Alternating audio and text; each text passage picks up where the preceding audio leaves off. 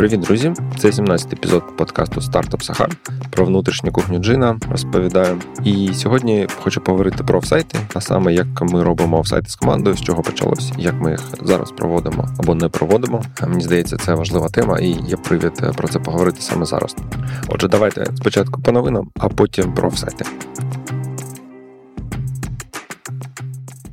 Важливий апдейт по вакансії, як ви знаєте, можливо, ми зараз шукаємо маркетолога, і спочатку пошуку, і в принципі, спочатку там за останні пару місяців, коли ми почали думати про цей вихід на іноземні ринки, експансію, маркетинг і стратегію, і вакансію, в мене прям суттєво еволюціонував е, моє бачення того, який нам потрібен маркетинг. Я вже під це переписав вакансію, і от е, зараз продовжуємо пошук уже так більше сфокусовано. А в нас також з'явилася маркетинг-стратегія, яку ми самі зробили. І стратегія дуже проста. У джина, як у продукта, немає якихось особливих переваг в глобальному світі, просто так, просто як продукта, типу там фічі, якісь для пошуку, чи фільтри, чи щось таке. От і є багато інших проєктів, сайтів, починаючи від LinkedIn і закінчуючи якимись новими стартапами, які на ринок найму да, глобального націлення. І єдине, що в нас є, це Україна. І наша маркетинг стратегія це піарити саме Україну як локацію, піарити кандидатів з України, розповідати, чому Україна це круто, чому має бізнес-сенс наймати в Україні. Зараз, звісно, війна і це там складніше, але все одно є компанії, для яких це окей. Я коли війна закінчиться, то Взагалі це буде прямо супер бізнес-кейс. Я накатав на цю тему Twitter-тред, дам на нього теж посилання в шоу ноутс і написав маркетинг стратегію в Notion. Вона теж є. Почитайте, якщо вам цікаво, або може перешліть кому. Продовжуємо пошуки і продовжуємо шукати людини, для якої це може стати таким класним челенджем. З одного боку, ми піаримо Україну, просуваємо бренд України у світі як локації для найму. З другого, якщо нам це вдасться, то я впевнений, що саме джин буде асоціюватися у світі чи в компанії з Україною з таким чином. І джин в кілька разів виросте, і всім буде хорошо, і і Україні, і нам як проекту. Ось такий план. Yeah. Друга штука, яку ми зробили цього тижня, це ми проанонсили Нолт для збору фідбеку і ідей по продукту. Це сторонній інструмент, який ми використовуємо. Насправді ми його і раніше використовували, але потім прибирали. І зараз повернули. Тобто, це такий, по суті, ну не трелоборд, але такий типу борт, де люди можуть сабмітити свої ідеї по продукту або якісь е, пропозиції, дивитись на інші пропозиції, голосувати за них, обговорювати, коментувати. І ми, як команда продукту, можемо на це реагувати, робити публічний роадмап, наприклад, казати: От окей, це ми зробимо зараз, це пізніше, а це взагалі не будемо робити. Е, дуже прикольна штука в теорії, особливо вона може працювати, якщо у вас є вже певна аудиторія, тобто там не три користувача, не 30, а там 30 тисяч, наприклад. Чим більше користувачів, тим цікавіше простіше, тому що ви, як команда, отримуєте якби такий вже отсортирований по суті список пропозицій по голосам. Да? Тобто ідеї, які цікавлять найбільше, вони будуть мати найбільш е, кількість голосів. Там, звісно, все не так просто. Я, по-перше, хочу подякувати Олі, яка розгребла той нол, який в нас був. Ми його е, змогли перезапустити. А по-друге, як його правильно використовувати, чи типу, щоб він був максимально корисний. Я сподіваюся, ми ще поговоримо. Я хочу запросити Олю. Ми вдвох, е, ну може там через місяць-два, коли вже буде якийсь досвід, ще розкажемо про нолт і про наш досвід роботи з ним. Це прикольна тема з точки зору продукту, мені здається. Yeah.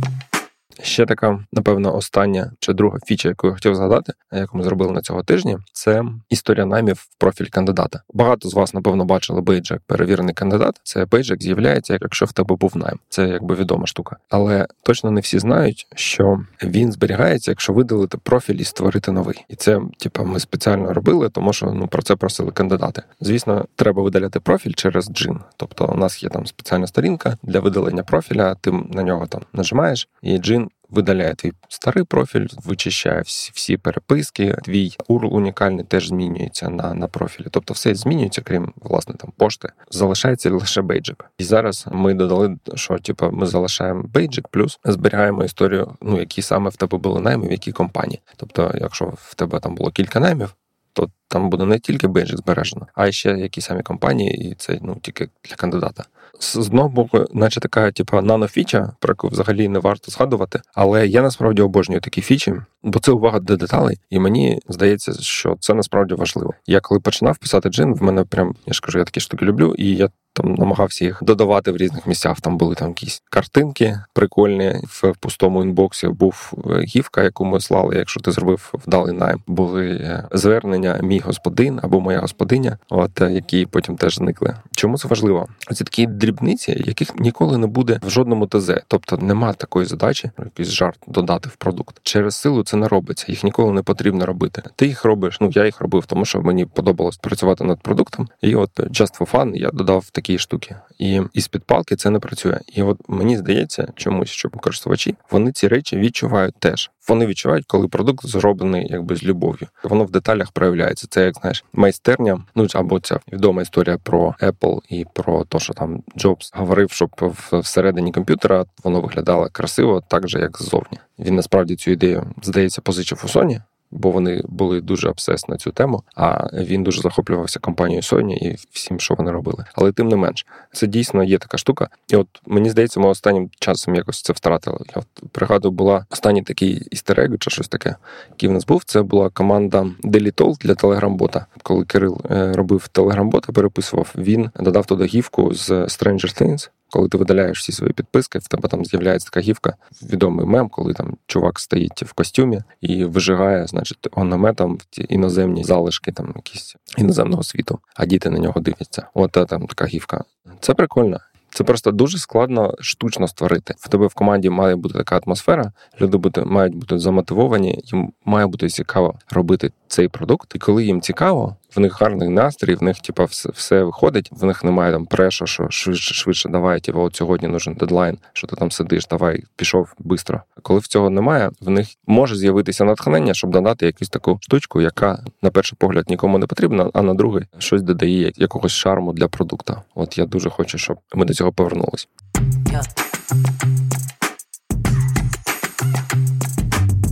Отже, що таке офсайт і для чого ми їх робимо на джині? Перше, що це таке офсайт, я думаю, ну в нас таке ж розуміння, як у всіх, це коли команда збирається десь в офлайні всі разом. І це особливо прикольно і важливо для ремоут команд, бо ми завжди працювали як ремоут, і час від часу такі зустрічі це, це прикольно робити. От. Можна їх називати офсайт, можна не називати. Ми їх почали називати офсайтом, коли це почалось як подорожі. Насправді, тобто, у нас був перший офсайт в Таллін, в Естонію. Ну на вікенд літали туди командою. Тоді нас було шестеро людей, і типу назвали це офсайтом, і так воно якось прижилось. От останній офсайт, який в нас був минулого тижня, це був такий несправжній офсайт, в тому плані, що ніхто нікуди не їздив. І Це було в зумі, на жаль. Сподіваюся, ну як і всі, що у нас буде можливість зібратися командою, але зараз це логістично не дуже прикольно, не дуже безпечно, не хочеться наражати людей якусь небезпеку або змушувати кудись їхати. Ну і взагалі це не так просто пересуватись, тому е, вирішили провести в Zoom. Чому важливо робити офсайти, або навіть чому ми їх робимо? Тут є дві частини. І та, і та важлива, і я от про них коротенько хотів поговорити. Перше, це робоча частина, тобто це офсайт, це якась можливість трошки випасти з е, буденного ритму там віклі чи якогось там там monthly planning і поговорити трохи більше про таку довгострокову перспективу, для чого взагалі ми тут зібрались, яка мета джина, що ми тут робимо, які в нас якісь глобальні цілі, що ми хочемо досягти там цього року, наступного року, що для цього потрібно, чи досягли ми цілі, які ми типу, обговорювали на минулому офсайті. Це така синхронізація для команди і обговорення пріоритетів. Тобто, у нас це виглядає так, що зараз є дві команди: одна команда продукта, друга клієнтська, Оля і Макс, і вони доповідають свою частину, тобто що там з клієнтами, що там з продуктом, і я роблю загальну доповідь про постан джина загалом, якісь пріоритети глобальні для компанії, якісь е, цілі. По-перше, ти бачиш, я бачу, як власник е, на що звертають увагу мої лейтенанти чи ліди, да? тобто, що що, що вони вносять, як головне, це теж також бачить команда, і ми це обговорюємо і якось синхронізуємося. Плюс особливо, якщо в тебе є нові люди. Майже кожен офсайт в тебе будуть нові люди, тому що офсайти не так часто, а найми ну, досить регулярно проходять. А то для них це тим більше можливість синхронізуватися з командою. А друга частина це соціальна час разом, це як самоціль, насправді. Тобто, якщо ти весь час працюєш ремоут, то в тебе таке 2D є, значить, уявлення про тих людей, з якими ти працюєш. Воно таке трохи пласке, тому що ти їх не бачиш. Якщо ви навіть приходите на Zoom, ну не хочеться сидіти в зумі там півгодини і там говорити там за життя. Це дуже тупо. Це виснажує, якщо це так робити. Тому ми так не робимо. І ну, спілкування в Slack чи в Trello, воно теж майже завжди тематично, там стосується якоїсь задачі.